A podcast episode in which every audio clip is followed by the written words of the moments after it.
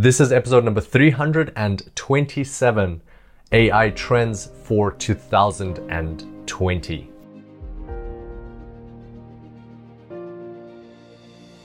Welcome to the Super Data Science Podcast. My name is Kirill Eremenko, data science coach and lifestyle entrepreneur. And each week we bring you inspiring people and ideas to help you build your successful career in data science. Thanks for being here today, and now let's make the complex simple.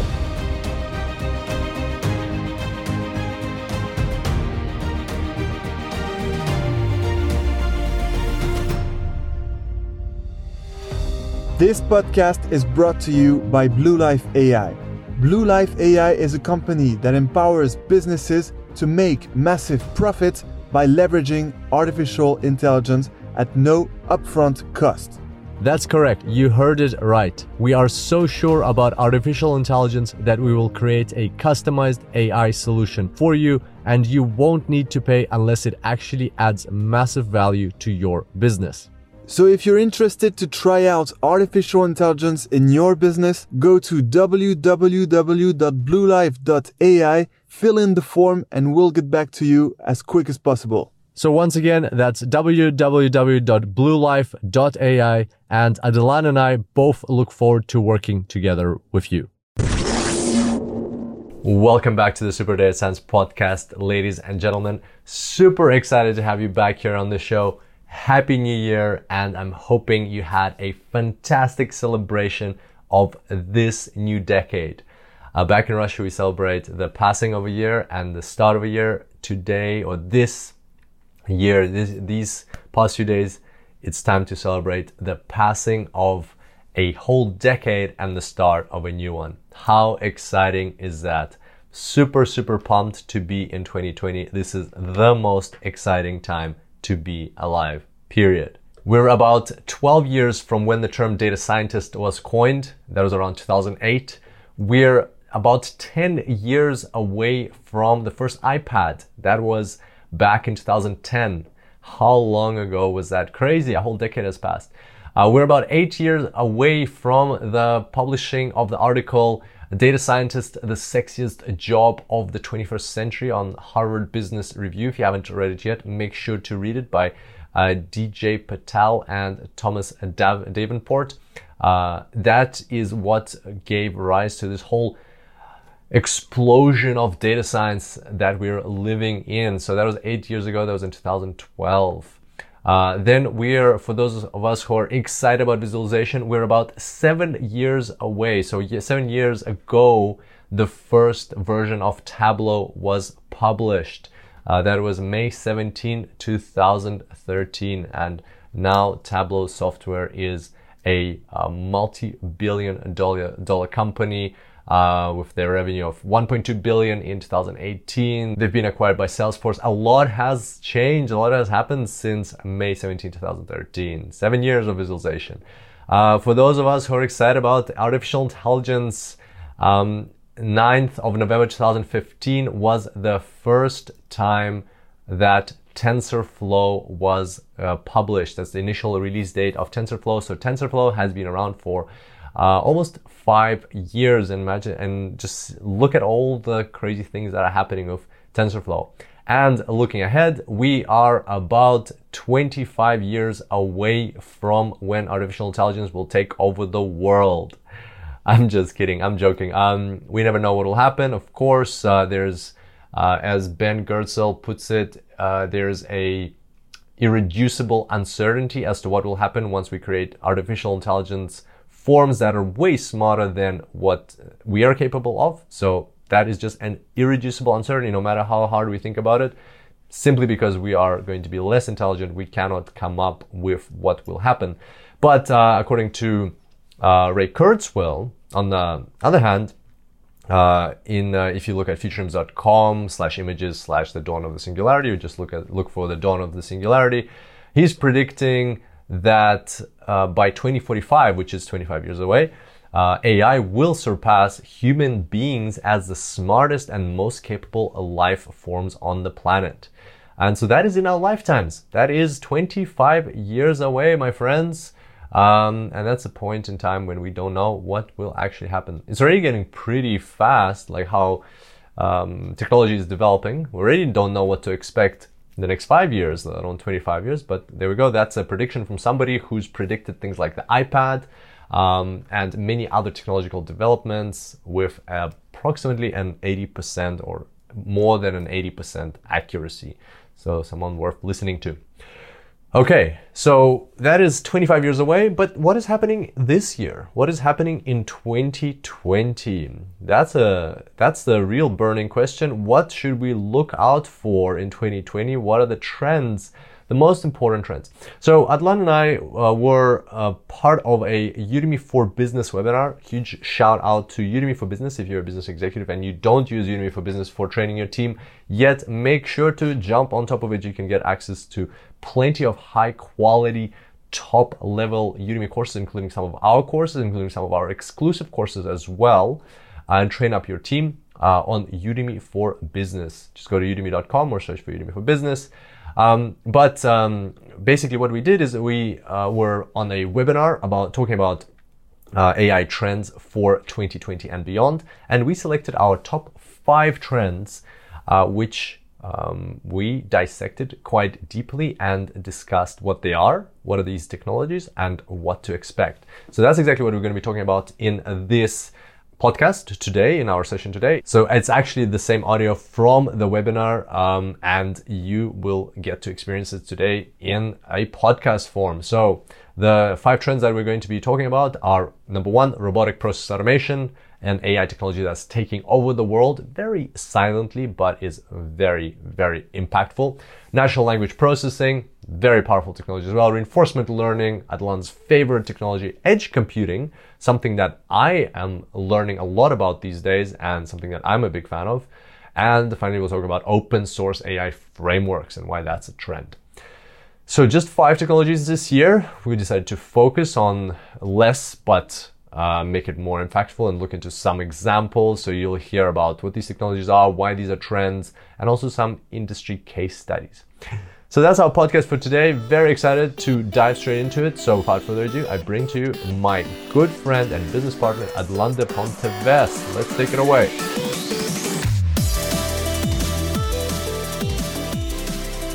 Hello, everybody. Very excited to be here on the webinar. Hello, everybody. Very excited as well.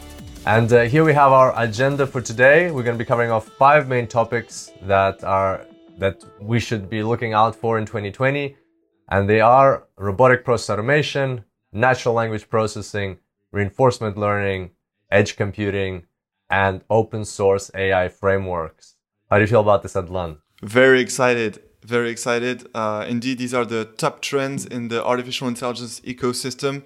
And so we're going to describe each of them by giving, uh, you know, the top uh, real world industry examples.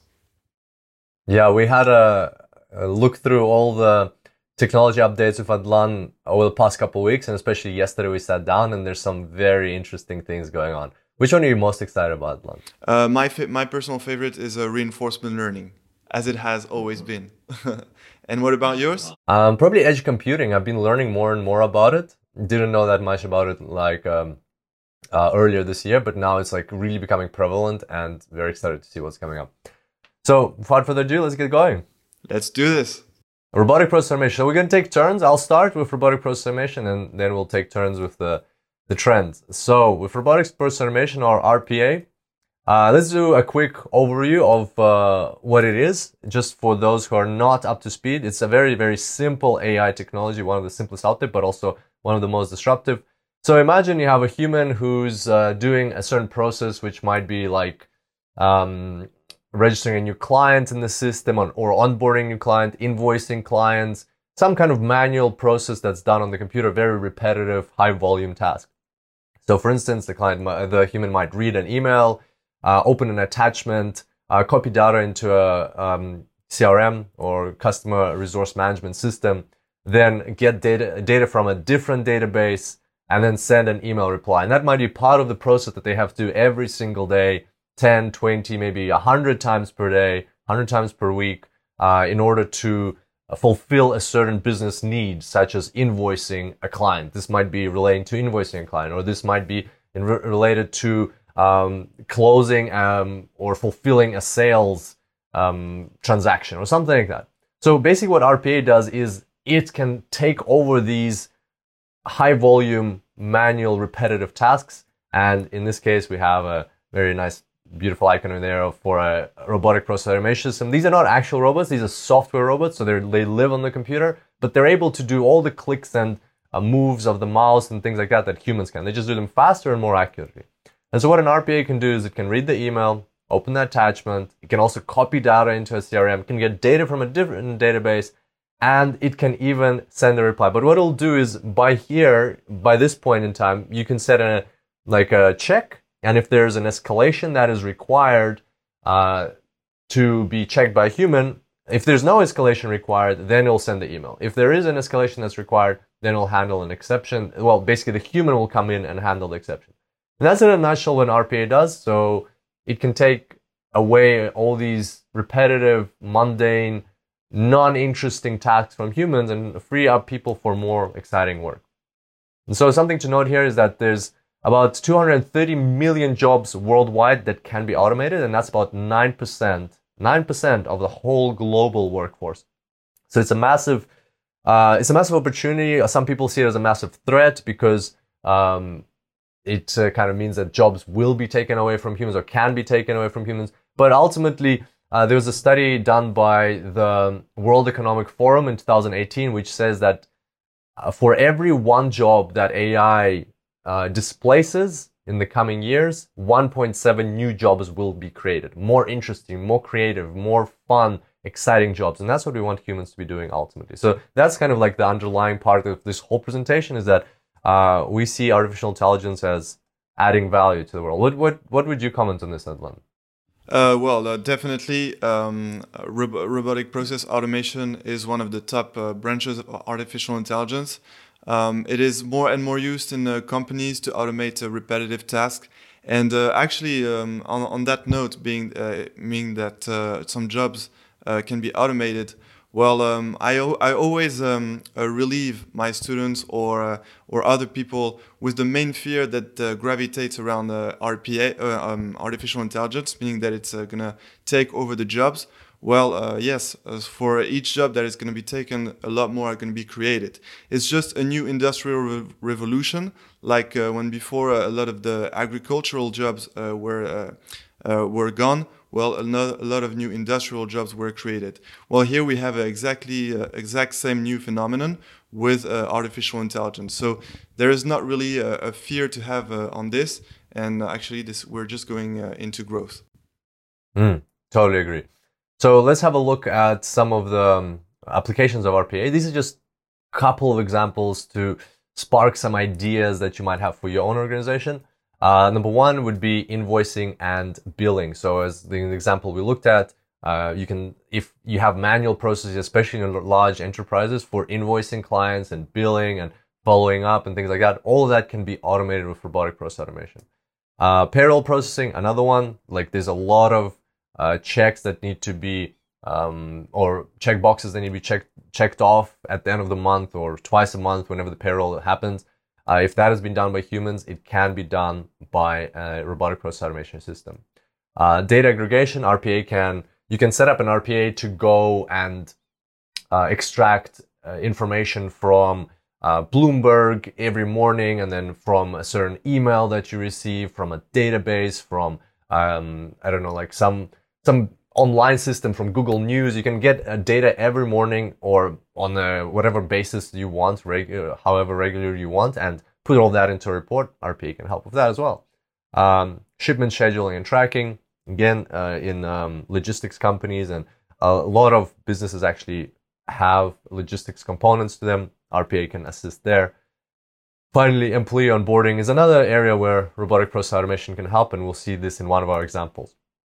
And in terms of examples, um, we're going to look at, for every technology, we're going to look at five examples in the industry of how um, that technology is already transforming existing businesses, and that will give us ideas of what is uh, what should we should expect in 2020. So, um, in terms of RPA, we've got a first example is Synergy. It's a uh, energy company in uh, Western Australia Um, and what they have done is they have uh, been able to deploy 280 bots. I think they used uh, the software automation anywhere. Um, these bots were able to reduce uh, the error by 99%. Um, it increased the speed uh, for by 40%, and this is for invoicing and billing. So billing of their customers. Well, I'm I'm guessing it's like retail and probably commercial as well. Customers that use their energy. Um, so 90% reduction in errors, 40% increase in speed, 2.3 million dollars annual savings. And of course, that comes with a question: What was the price? Well, the ROI, return on investment, on this uh, project was 163% overall. So massive ROI plus annual savings that will be recurring over the years. Uh, next example is Deutsche Bank. Uh, so they've uh, experimented a lot with robotic process and they um, every time they're able to automate between 30 to 70 percent of the task in whatever area they're experimenting in. And actually, Deutsche Bank is the the example I was talking about earlier, where they're able to um, use robotic automation for employee onboarding. And so what they do is they have an RPA that's that has the task encoded into it, and when the human on boards, like it probably has like the core of the task encoded into. it. Know, we don't know the exact details, but the core is encoded into this robotic process automation system, uh, and then it can uh, train a human who's onboarded in order to discover how to do this task and then take it to the next level. So basically, they're using RPA to help people onboard into the bank. Uh, AT&T are very big, uh, very fond of robotic process automation. They've been doing it for years now. They have over a thousand software robots in total. Uh, and in fact, they've gotten so good at it. So basically, what the, robots do is they perform tasks ranging from helping technicians activate equipment uh, for customers and then aggregating data, what we talked about, to create customer reports and so on. And AT&T have gotten so good at RPA that they're actually teaching other companies how to do it. They've trained over 2,000 employees in 100 different organizations on how to deploy RPA. Uh, Vanguard is um, a an investment uh, company, and so they have 3.2 trillion dollars in assets globally that they're managing, and they use RPA to perform certain trading tasks where where uh, they can be pretty straightforward. When this happens, do this. When this happens, do that. Um, and so yeah, so not only do they use human traders, but they use robotic process automation. They use a combination of the two um, kinds of approaches, which kind of helps them stand out in their offering. And finally, Walmart. Uh, Walmart is also a big fan of uh, robotic process automation. They've deployed over 500 bots to automate anything from answering employee questions to retrieving useful information uh, from audit documents. And this is coming from the CIO. Uh, actually, the reason for this was that humans doing those tasks were getting quote unquote, uh, a lot of those uh, came from people who are tired of the work. So people are just getting tired of certain repetitive tasks and asked for automation, and that's where automation came in and helped. So that's RPA in industry. Let's move on to trend number two. Natural language processing. So, a very uh, popular branch of artificial intelligence that is growing a lot, especially since uh, the development of and the creation of BERT, which is a, a revolutionizing uh, a chatbot. Um, so, yes, natural language uh, processing. Let's uh, go into it and let's first explain what it is. Um, so first, natural language processing can be divided into two sub-applications. The first one is a natural language understanding, which uh, will consist of um, reviewing either a text or an audio and interpret it. Uh, for example, we have the classic application of NLP, which is sentiment analysis, which will uh, analyze some text and will say whether uh, the text is uh, positive or negative, for example. Uh, and then uh, the second application is a natural uh, language generation, which is, uh, for example, um, the case of, of, a chatbot. So basically, you will get the system will get a text as an input, or even an audio, or a person speaking and saying something, and the natural language generation system will generate a response to it. Uh, with, with, with, for example, uh, um, like a chatbot that uh, talks to you uh, for a specific task. So these are the two uh, branches of a natural language processing.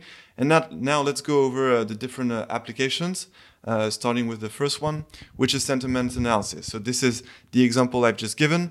Uh, for example, um, we can uh, use sentiment analysis to uh, review um, to tell whether a review is positive or negative. Uh, for example, uh, we can also use sentiment analysis to say whether uh, some uh, tweet, Twitter tweets are uh, positive or negative, or or even can be classified into some categories. Then the second application is a, is a chatbot. So basically, this is a, this time a natural language generation.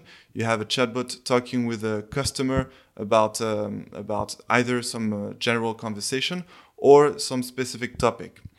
Uh, then uh, a third application is machine translation, where uh, here, uh, well, you will have um, um, a natural language processing system that translates uh, text from one language to another. Then the next application is uh, automatic uh, summarization. So this system will uh, this time take a text as input, and it can be a full book or an article, and we'll summarize it in a few words. And then finally, the last application widely used is a video captioning. Uh, so in this case, well, the NLP system will uh, get a video as an input and will uh, get, deliver as an output the captions of that video. So these are the main applications of uh, NLP. And uh, now let's see how it was uh, used in industry. So a, a, great industry, first industry example is Autodesk. So Autodesk is a 3D design, engineering, and construction software.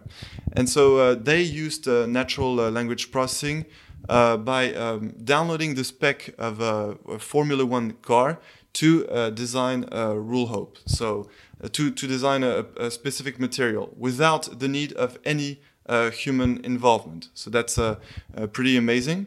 Then another industry example is Booking.com, of course, a, a company that with which you can book your hotel. And uh, as you know, on this uh, webbooking.com website, you have a lot of uh, reviews from customers, and you also have the data from customers. Well, you can extract the, the, those reviews from the customers to predict where um, uh, where should be a next destination for the customer. So that's uh, uh, another uh, big company that uses NLP a lot to uh, optimize the business. Uh, then you have a YouTube, of course. So this uh, uh, uses NLP in many cases, and uh, to relate to uh, the different applications we've just mentioned. Well, it can be, for example, for video captioning. It can take a, a, YouTube video as an input and will return as an output the captioning. So all this is done automatically by an NLP system. Uh, then we have uh, JP uh, Morgan uh, Chase and, and, Co. So uh, they actually made an amazing uh, program called COIN, which stands for Contract Intelligence. And basically, it does the job of interpreting commercial loan agreements which would take, uh, for example, 360,000 hours uh, done by lawyers. And actually, they made a, a, system, an NLP system, of course, that did it in seconds. So that was a really uh, an impressive application of natural language processing. And uh, finally, we can also give the funny example of uh, an institution like the Port of Rotterdam, who, which also managed to use uh, NLP by uh, getting uh, the port calls of, um, of uh, you know, the, the port to predict uh, uh, at an exact time the vessel arrivals in the port. So that's a pretty fun example. They took as input the calls and different data, whether, uh, whether it is text or uh, audio, and they managed to predict with a high accuracy the, uh, um, the vessel arrival times in the port. So that's a, a pretty good um, industry example. Very, very interesting. Thanks, Hadelin, for walking us through that. Um, why, like, I while you're talking, I had this question like why why is NLP becoming so popular these days? Like what's what's changed? Why are we highlighting as a trend for 2020? Um, where there's so many other technologies, you know, we're only highlighting five, and one of them is NLP. Like what what is changing these days? Yes, I would say that it, it, it's because it is the, the, fastest growing one in terms of research. Um, and so that's why I, I wanted to introduce first uh, NLP with uh, BERT. Uh, because BERT is really a revolution. You know, uh, research in artificial intelligence is very slow. It's very uh, uh, continuous, but sometimes you have some big leaps in uh, in innovation, and BERT was actually one of them. Also, uh, in terms of uh, you know a, business and economy, well, NLP is providing tremendous added value to diverse industries with the different applications we've just explained. So also in terms of economy, well, this really um, is one of the top branches of artificial intelligence in terms of broad added value.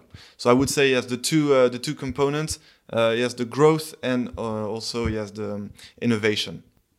I, I would also say that just like humans are becoming lazier that you know like we need to type into our phones and and stuff it's much easier to talk to uh, google home or alexa or siri it's much easier to say things right that's probably the consumer consumer driven reason that people want a new interface like before the interface was all graphical and and we we are able to interact with graphics and type stuff up which is which was you know a huge change from writing and um, I don't know having to always pick up the phone and talk to a human. Now we can like go on a website and do things.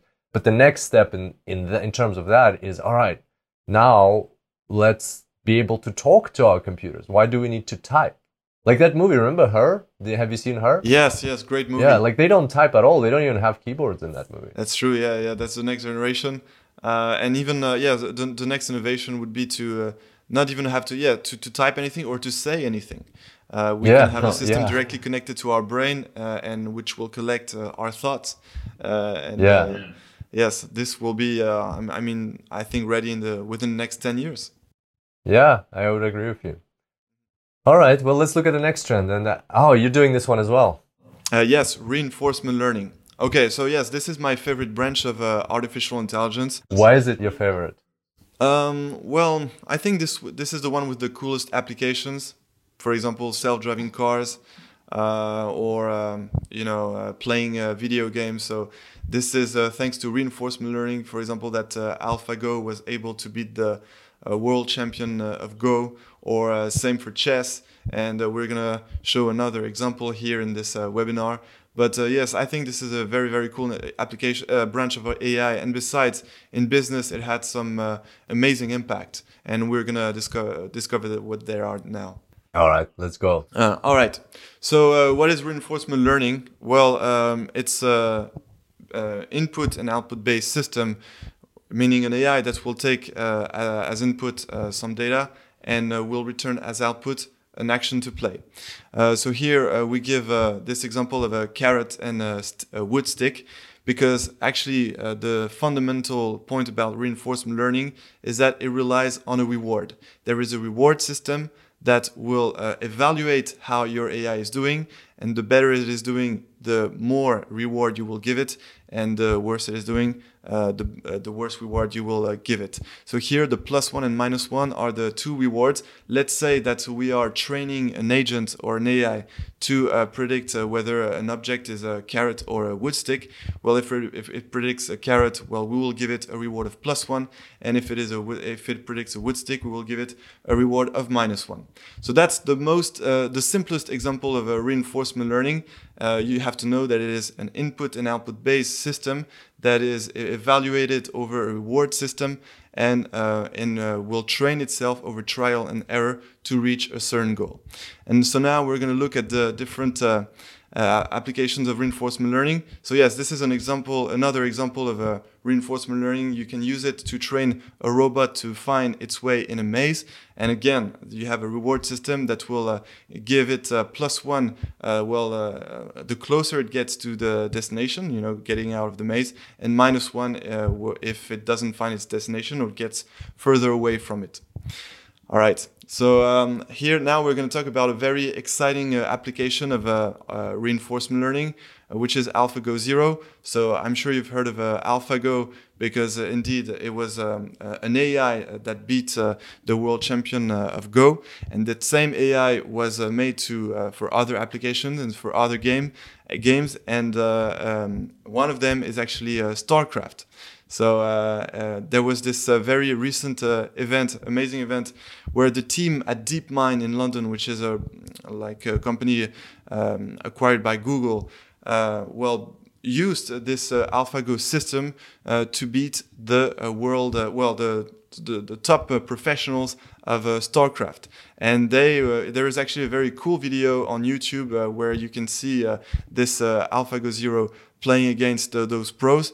And so I don't know if you know how this game works, but it's very complex actually you have a lot of uh, action that you can use at the same time. If you uh, watch the professional uh, uh players play this game, you will see their uh, all, all, their fingers used in, in different uh, keyboards to complete some action. So basically, what I'm saying is that there are many actions to play at the same time, and therefore a great complexity and not only from the input but also from the uh, to the output. And well, uh, well, the AI that uh, played against these top professionals at StarCraft um, uh, totally uh, beat them uh, five to zero. so that was a, a really a great accomplishment given the complexity of the game. So yeah, that's one of the applications I like. And now, if we are looking at the different applications in industries and business, well, first we have uh, personalized recommendations. Uh, of course, uh, if we take the example, for example, um, of Netflix, uh, well, uh, we can train a reinforcement learning system uh, to predict whether a customer is going to like or not a review. And in that case, the reward system is, you know, for example, plus one if the um, reinforcement learning system predicted correctly, and minus one if if it was an incorrect prediction. And then as the next uh, application, we have uh, advertising budget optimization. Indeed, that's a classic but yet widely used application of reinforcement learning. Indeed, some, some of the top companies, uh, like we're going to see uh, much uh, a bit later, Alibaba, uh, are using reinforcement learning to optimize their advertising budget, and they, which allows them to save millions in cost um, uh, then the next uh, application is uh, to select the advertising content. Uh, well, for example, imagine that uh, you uh, want to sell a product and the, um, the design team made several advertising or different ads and you don't know which ad would convert the best your customers. Well, you can make a reinforcement learning system that will quickly figure out uh, which ad will uh, you know sell the best uh, the product to your customers and while still uh, optimizing the advertising budget so you can uh, combine two applications at the same time uh, then another classic application of reinforcement learning is to ensure customer lifetime value with the same uh, reward system that will be clearly defined such that uh, a, a, positive reward is given if uh, indeed you are ensuring the customer lifetime value and a negative reward otherwise. And the last application that we can give is to predict uh, the customer uh, uh, response in uh, you know, for example, for customer service, Well, you can use again a, a reinforcement learning uh, algorithm uh, for for such a purpose. And so now we're gonna look at the different industry examples, the main ones, um, and you're gonna see Alibaba, great top, great companies like Alibaba and Google, and and even some other institutions that use reinforcement learning. So let's start with the big, yeah, the biggest one, and uh, because it was the one that had the most impact thanks to uh, reinforcement learning. So um, indeed, Alibaba leveraged uh, reinforcement learning to increase its uh, return on investment in online advertising by 240 percent. Uh, and that increased uh, the advertising uh, without without increasing the advertising budget. So there's there's actually a research paper on this particular case study where you can see exactly um, how um, this reinforcement learning system outperformed uh, the benchmark of uh, the other systems. And this was the top um, uh, AI that uh, really provided the, the best results. So 240%, that was incredible. then we have Google, who used, again, thanks to DeepMind, one of its top AI branch, um, reinforcement learning. that was in 2016 uh, to reduce uh, energy consumption in uh, their data center. So that's a very classic example. They managed to reduce energy consumption by more than 30% uh, thanks to a reinforcement learning uh, model, which is called a DQN uh, model, deep Q, based on deep Q learning. And that was actually incredible because this allowed them to, to save um, um, billions in, in cost also. Uh, then, uh, as a next uh, example, we have the University of Cambridge.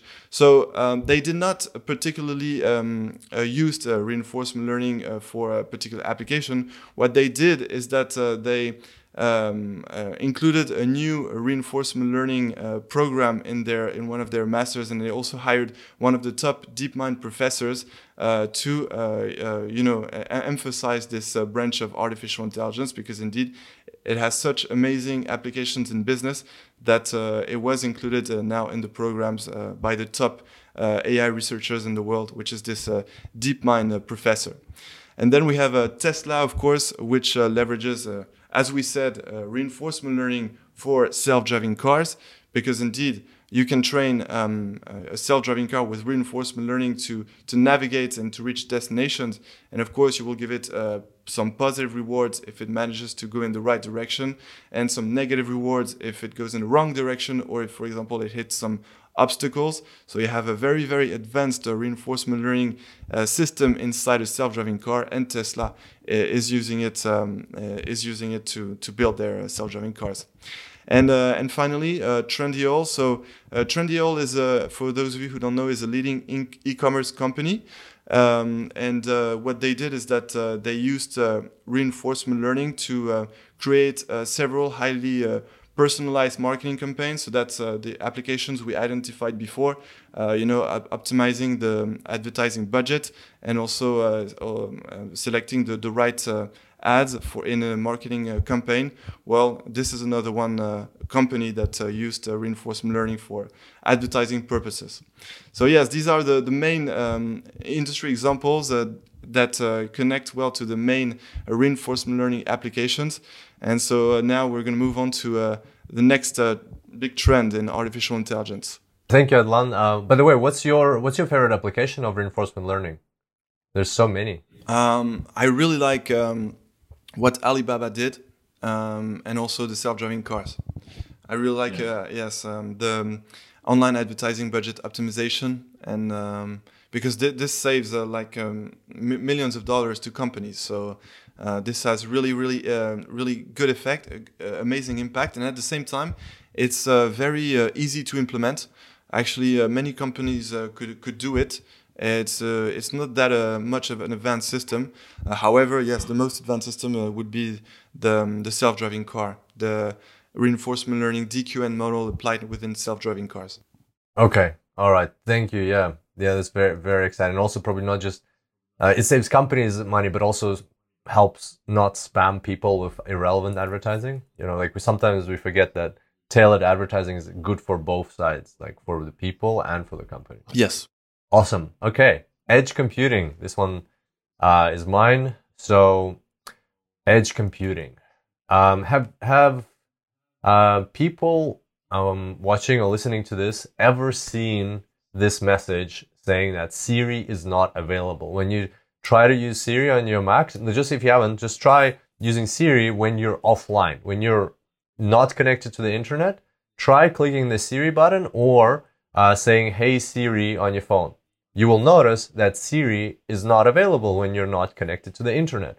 And like when I see this, and when I first discovered this like a couple years ago, and it's still the case, like we are entering 2020 and it is still the case that you cannot uh, call Siri or talk to Siri or like make a ask her to make a note in your uh, diary on your phone or or do whatever you want. You cannot just talk to her if you're not online. Like we are in the 21st century in 2020 at the cusp of 2020 and we're not able to talk to our voice assistants if we're not connected to the internet. That that is a like a shocking revelation to me if you think about it. Um, and so the question for that is like why? Well, the reason is that this is this is where edge computing comes into play.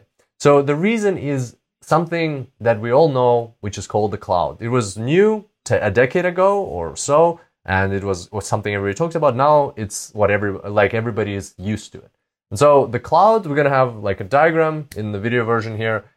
Um, so we have a cloud, uh, and that is like data center, uh, data centers out there somewhere far away, um, maybe in a different part of the country, or maybe even a in a different country where your data goes, it's processed and comes back. And that's why Siri or Alexa or Google Home, none of those devices are actually going to be able to help you, or you're not even going to be able to talk to them because the natural language processing algorithms that Hadelin was talking about, they're quite computational heavy and they sit and live on the cloud. So your data gets uploaded to a server. It happens all very fast as long as you connect to the internet. It gets uploaded to a server, it gets processed there, and then um, the response comes back to your device and some action is taken or whatever. So even though you're talking to your phone, to Siri on your phone, Siri is actually not on your phone. Siri is far, far away, thousands of kilometers, sitting on a server somewhere in the cloud. And what this edge computing is doing, what, what world we're moving into is how about we take those chips, microchips, algorithms, and we put them all onto your device. So we've already heard about Internet of Things. So uh, your car might be connected to your phone, and your phone's connected to your thermometer and to your Apple iWatch, and also to your computer, and then your credit card is connected to you know the like as soon as you walk into a store, it knows your credit card details. Like an Amazon Go store, you don't have to uh, pay, uh, pay anything there.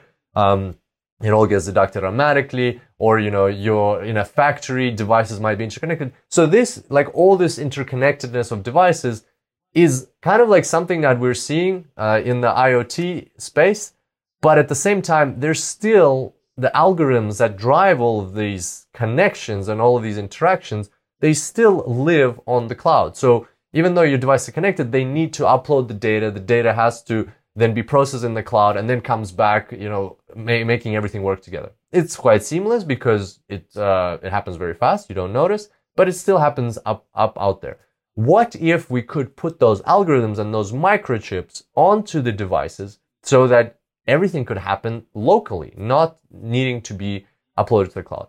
And that's, uh, that's edge computing on devices. And this would be billions and billions of, um, artificial intelligence algorithms happening uh, real time on your device. So, for instance, you could talk to Siri when you're not connected to the internet, and she could help you. Maybe you don't need to be connected to internet for a task you're doing. Maybe you're searching for something on your phone, or maybe you want to make a note on your phone, or maybe you just want her to access um, an existing library of information or play some music that you already have downloaded on your phone.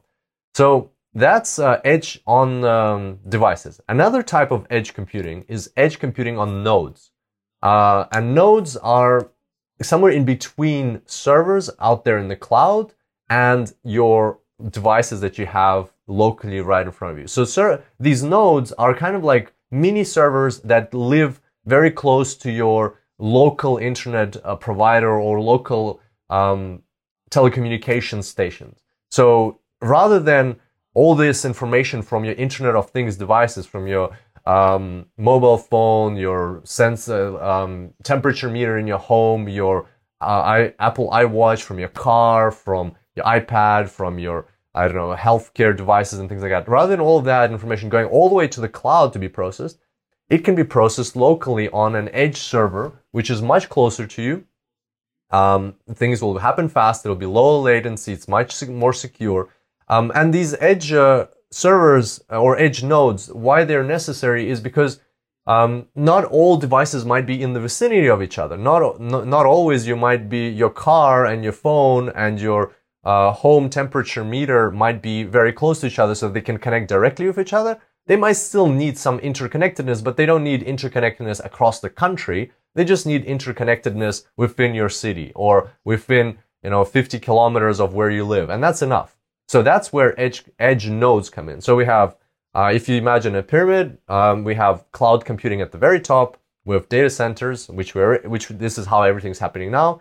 But now what's going to happen 2020 and beyond is, um, the computations are going to be pushed out onto the edge, into the edge nodes, and further they're going to be pushed out onto your devices, into um, so that they're actually being these uh, chips and these um, algorithms are living on your device. And uh, for example, the uh, introduction of 5G networks is really facilitating this process, right? 5G networks make um, data transferring uh, much faster, and that's why these nodes can be set up.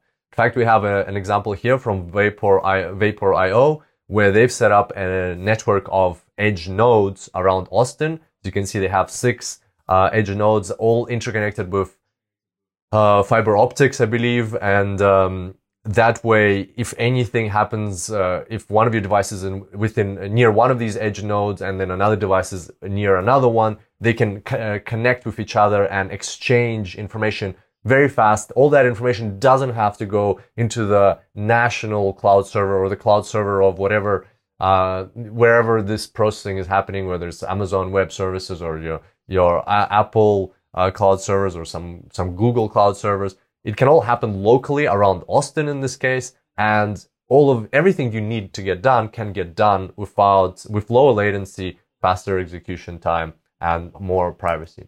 And so here, let's sum up what is edge computing. Edge computing um, allows computation and data storage close to where they are needed, rather than transporting all this data, which is also costly across the country. And we have so much data flying around. Um, even if it's a very little cost per unit of data, when you times that by the volume of data we have in uh, in the, the, these years and moving forward, it becomes a very very complex exercise. Um, it's real-time data processing much faster. Avoids network latency, allows faster responses. Cloud computing is uh, big data, but edge computing is instant data. That's the best way to think about it. Cloud computing, big data, edge computing, instant data. And uh, so let's have a look at a couple of examples, industry examples. So, uh, for instance, AT&T, our favorite uh, company. So what they're doing is they're actually building a, a network of edge nodes uh, in order to facilitate self-driving cars, right? So instead of uh, your self-driving car having to communicate through the cloud with other devices around it, with uh, maybe the smart city sensors that exist, with other cars that are driving around, that can all happen locally where the car is driving through AT&T edge servers and it can get all that information faster. And of course, that's going to be um, very important, crucial to the safer performance of these cars. Um, Daihen, uh, so what they did is with their edge technology, they were able to um, they worked with a, a company, basically Daihen. Um, they, um, I think, yeah, so they used edge technology in order to um, in their factories reduce um, error detection uh, to make it error detection faster. Uh, what they do is they produce uh, transformers, I believe, um, and uh, what they with edge computing they were able to eliminate about five thousand hours of manual entry um, because simply uh, they are now able to detect any kind of product defects and error production errors on the fly uh, thanks to edge computing. Uh, our next example is Amazon Alexa. So as we know, all these voice assistants, they're not in your device. So the actual assistant is not in your device. Uh, the algorithm is not there. It's just getting your audio and then it's uploading that audio to the cloud, processing, coming back. So Amazon Alexa is, is, is in the same, uh, boat right now. They're not living, the Alexa itself is not living on device, but what they have come up with is like a first step towards edge computing on the devices. And they have this new chip, which uh, only has one megabyte of RAM, is very cheap, and it can be installed in pretty much any device, can be installed in a light bulb. And what it does is it listens for the wake word, which is Alexa. Right? As soon as you say Alexa, Alexa is supposed to wake up and start processing. Well, before that required like 100 megabytes of RAM, and that was quite an expensive chip to put into uh, your routine devices, but now they've really reduced it. And even though it can't process all of the words that you're saying, it can listen for the wake word. So you could have a chip that's listening for a wake word in your uh, in any light bulb. You could have it in your in your cutlery, in your in your in your um, plates and cups and mugs and whatever else, wherever you need it. So that they're moving towards that. So uh, it's a first step. Uh, next one, Novartis. Um, so this is an interesting example from the healthcare space. They're uh, developing, they're testing already uh, contact lenses that can me- measure the sugar content.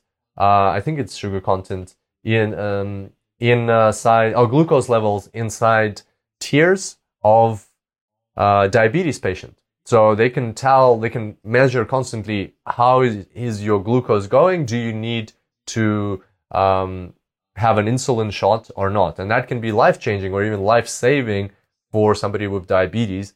And of course, that needs to happen very fast. Latency cannot be afforded there.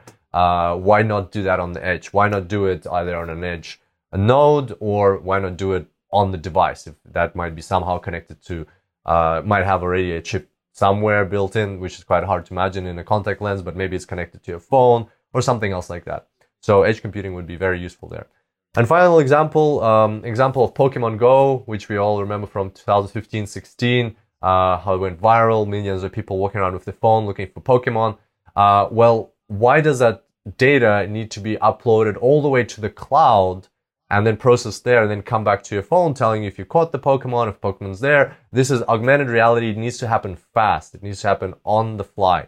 And that's why uh, having edge nodes in that case uh, would be very useful because even if you have many players in the city walking around together, because they're working through uh, one edge node that's near them, or they're working for several edge nodes that are interconnected, but they're all local anyway, they can get the results faster. They can see, okay, they can see all the same thing. They can, uh, you know, if somebody caught a Pokemon, the other people cannot catch that Pokemon. So they're all uh, interconnected anyway. And then once in a day or a couple times a day, all that data can be uploaded to the cloud to um, aggregate with all of the other global data that's been uploaded from other edge nodes. So basically, it can, if we localize this processing of data to edge nodes or edge devices in some cases, uh, then it all becomes faster and we remove any redundancy where we don't really need to be uploading stuff to the cloud.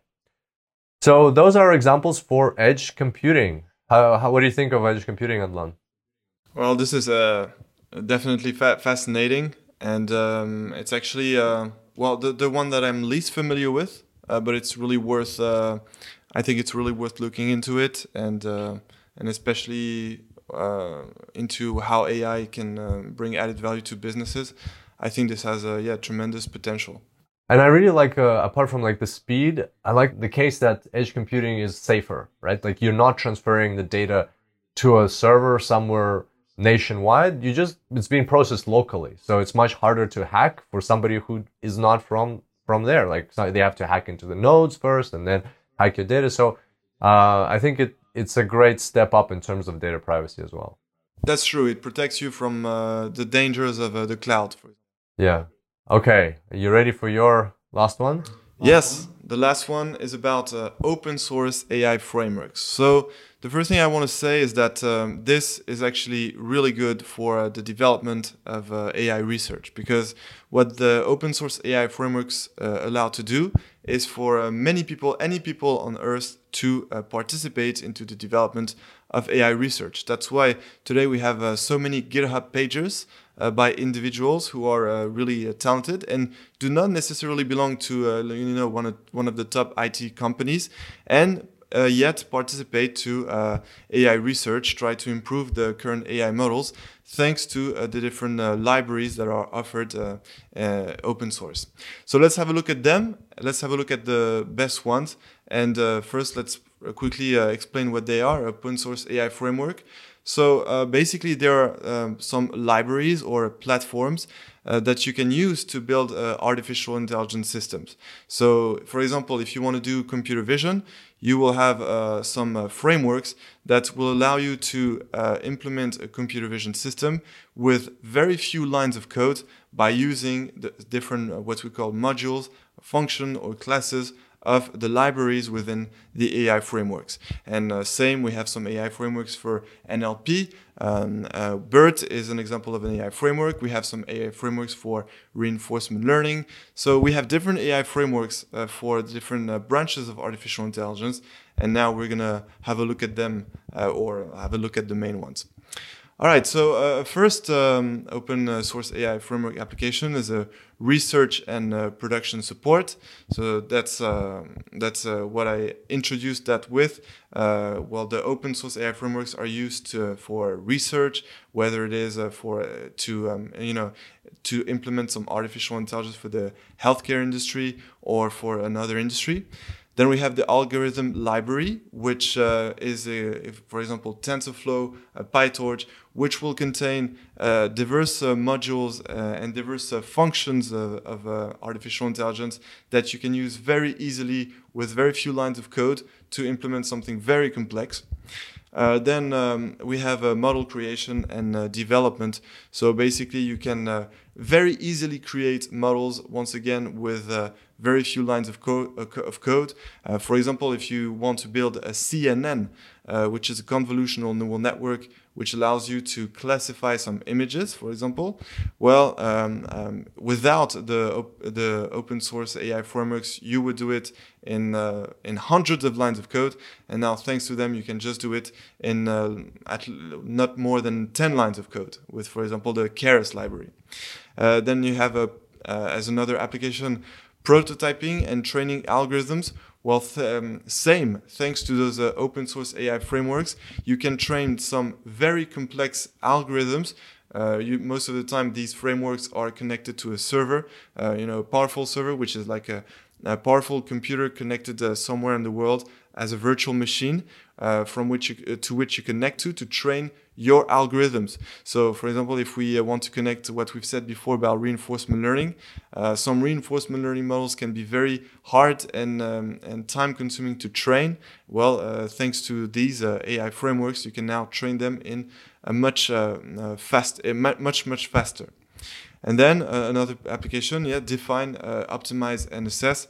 Well, uh, well, thanks to these frameworks, you can have some really good pipelines that uh, can um, that can allow to facilitate a process of building a model, uh, um, def defining um, a model and optimize uh, the goal that you want to do.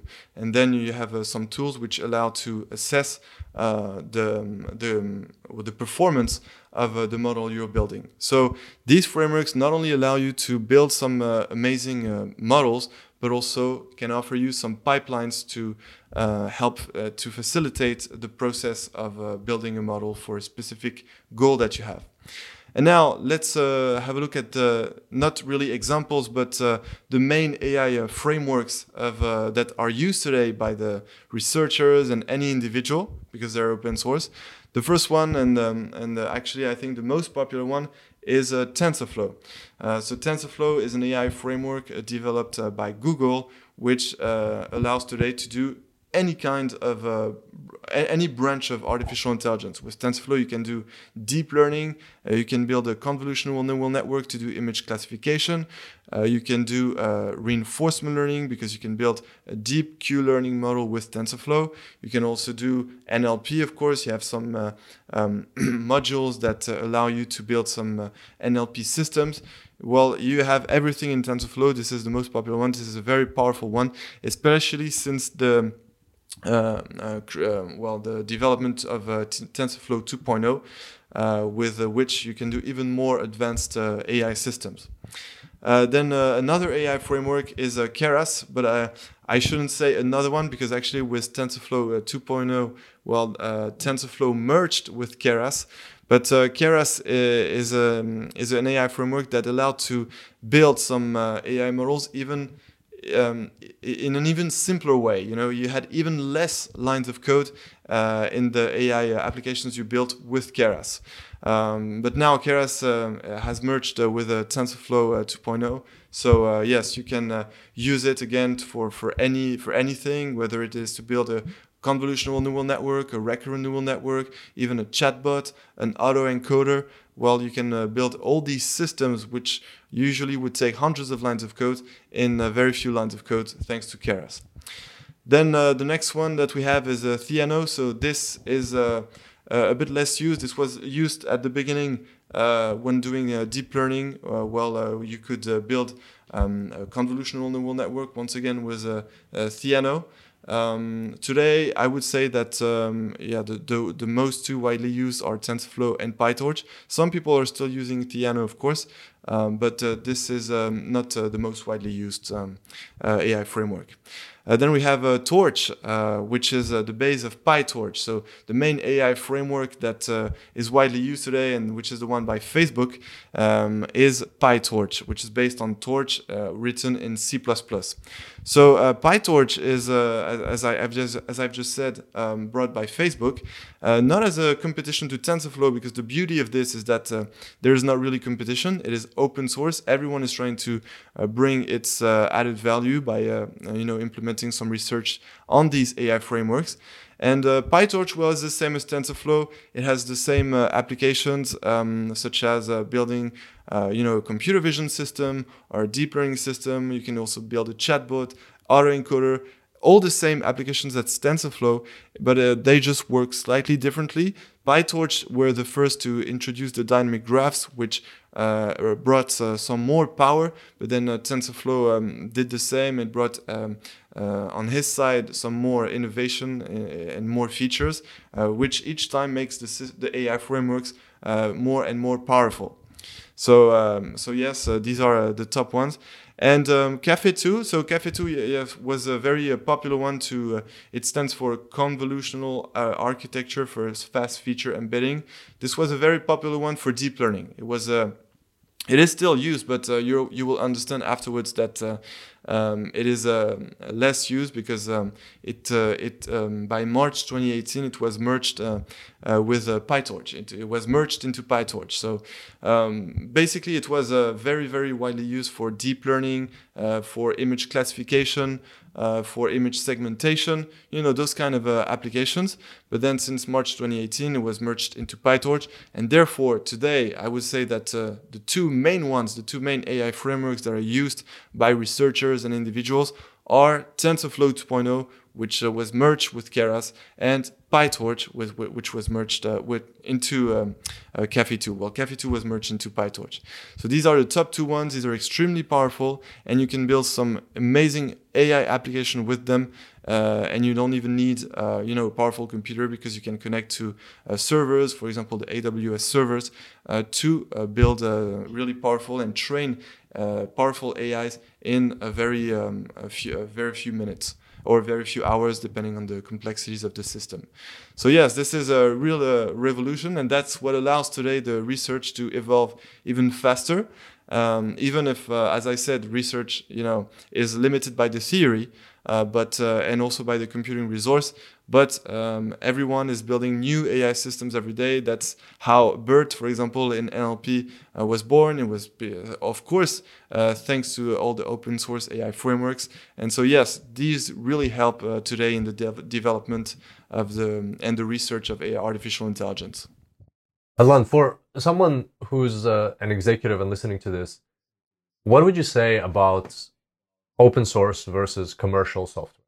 So open source are uh, basically free, and commercial you have to pay for them to to you have to pay to use them. Yeah, but like let's say I'm an executive at a large company. Uh, we have millions or billions of dollars, and why would I go with um, TensorFlow or PyTorch or Python for that matter? If I can, if I have enough money, I have all the money in the world, I can just pay for um, you know, other commercial tools without, you know, pointing any fingers. But, you know, there's lots of commercial alter- alternatives.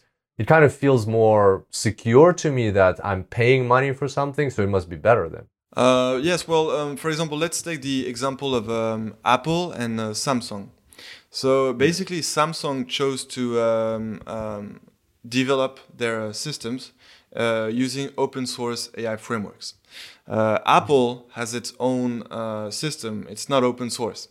Uh, so I guess it's a business decision. Uh, well, because of the open source system within uh, Samsung, Samsung might have the chance to uh, become yeah become number number one and and go over Apple because the open source allows the researchers to you know allows more talents to participate into the development of the product and therefore help into the development and uh, and maybe grow faster. Apple uh, chooses chooses on its side to uh, yes um, not have it open source, uh, but um, yeah we'll see. Maybe they will gain a, a competitive edge by uh, uh, you know taking some directions that are not. Um, uh, are not uh, known and therefore uh, might have some at some point an innovation that is not shared with the, within its competitors. So I guess yeah, it, it all depends on the, the, business perspective and the business strategy that an executive would choose to to to go for. Mm-hmm. Okay, okay, gotcha. All right, there we go. So that's uh, the open source AI frameworks examples. That uh, brings us to the end of our webinar. We've got a few quick announcements. If uh, if anybody listening wants to train up their team or themselves on some of these topics, we have around like I think 60 courses in total in many different languages, uh, ranging from artificial intelligence to, in this case, we're uh, showcasing deep learning and natural language processing to deep learning, deep reinforcement learning 2.0. You can find all these courses on Udemy and Udemy for Business. Um, in fact, there are some courses that are on Udemy for Business exclusively. So make sure to check them out. We we've been teaching, yeah, like over in total together 700,000 students, right? Yes, that's right. And announcement number two, do you want to do this one? Uh, yeah, sure. So um, Kirill and I um, are um, business partners this company called Blue Life AI, uh, which offers uh, two uh, different services. Uh, the first one is uh, consulting, where we can build some customized AI solutions for you, and this uh, can be for any uh, industry as, as long as we have the data. And uh, the second service is tailored on-site training or corporate trainings, where we train teams in companies to stay ahead of the game in AI and, and teach them about the most advanced AI solutions and uh, AI models that we have today. So it's just a, way to uh, to stay ahead of the game in artificial intelligence. And uh, yes, we offer these two services, and we would be really happy to help uh, with uh, Blue Life AI. Yep. So you can find us at bluelife.ai. On that note, I think we we can wrap up. Uh, a huge thank you to the Udemy for Business team for arranging everything. Very, very excited, and uh, hopefully this was very helpful to everyone. Thanks, Hadelin. See you later. Thank you. Thank you very much. So there you have it, ladies and gentlemen. Hope you enjoyed today's podcast thoroughly. If you're interested in uh, viewing the video version of this podcast with all the slides and uh, our faces with Hadelin, and me, you are welcome to check it out uh, on the Udemy for Business website. We will link to it in the show notes as usual at superdatascience.com slash 327. That's superdatascience.com slash 327. Uh, webinar will go live uh, on the 5th of February 2020, so early February 2020. Make sure to look out for it. We'll send an announcement as well. So by then, maybe it'll be a good time to refresh on some of these technologies and uh, check it all out again. Or maybe there's a specific technology that you're interested in, and then you can just fast forward to that specific one. Once again, thank you to Udemy for Business for uh, arranging all of this and put all this together, record it, and share it with the world. Very, very excited about this. Uh, if you know somebody who's excited about technology as well, who wants to know what to learn, what to look into in 2020, then send them this podcast. Very easy to share. Just send the link superdatascience.com slash 327. Hope you have a fantastic year. Stick around on the Super Data Science podcast and with our courses. We're going to have lots of exciting updates, lots of great things are happening in 2020. And we want to live this year together with you. Stay part of the community, stay amazing, and I'll see you next time. Until then, happy analyzing.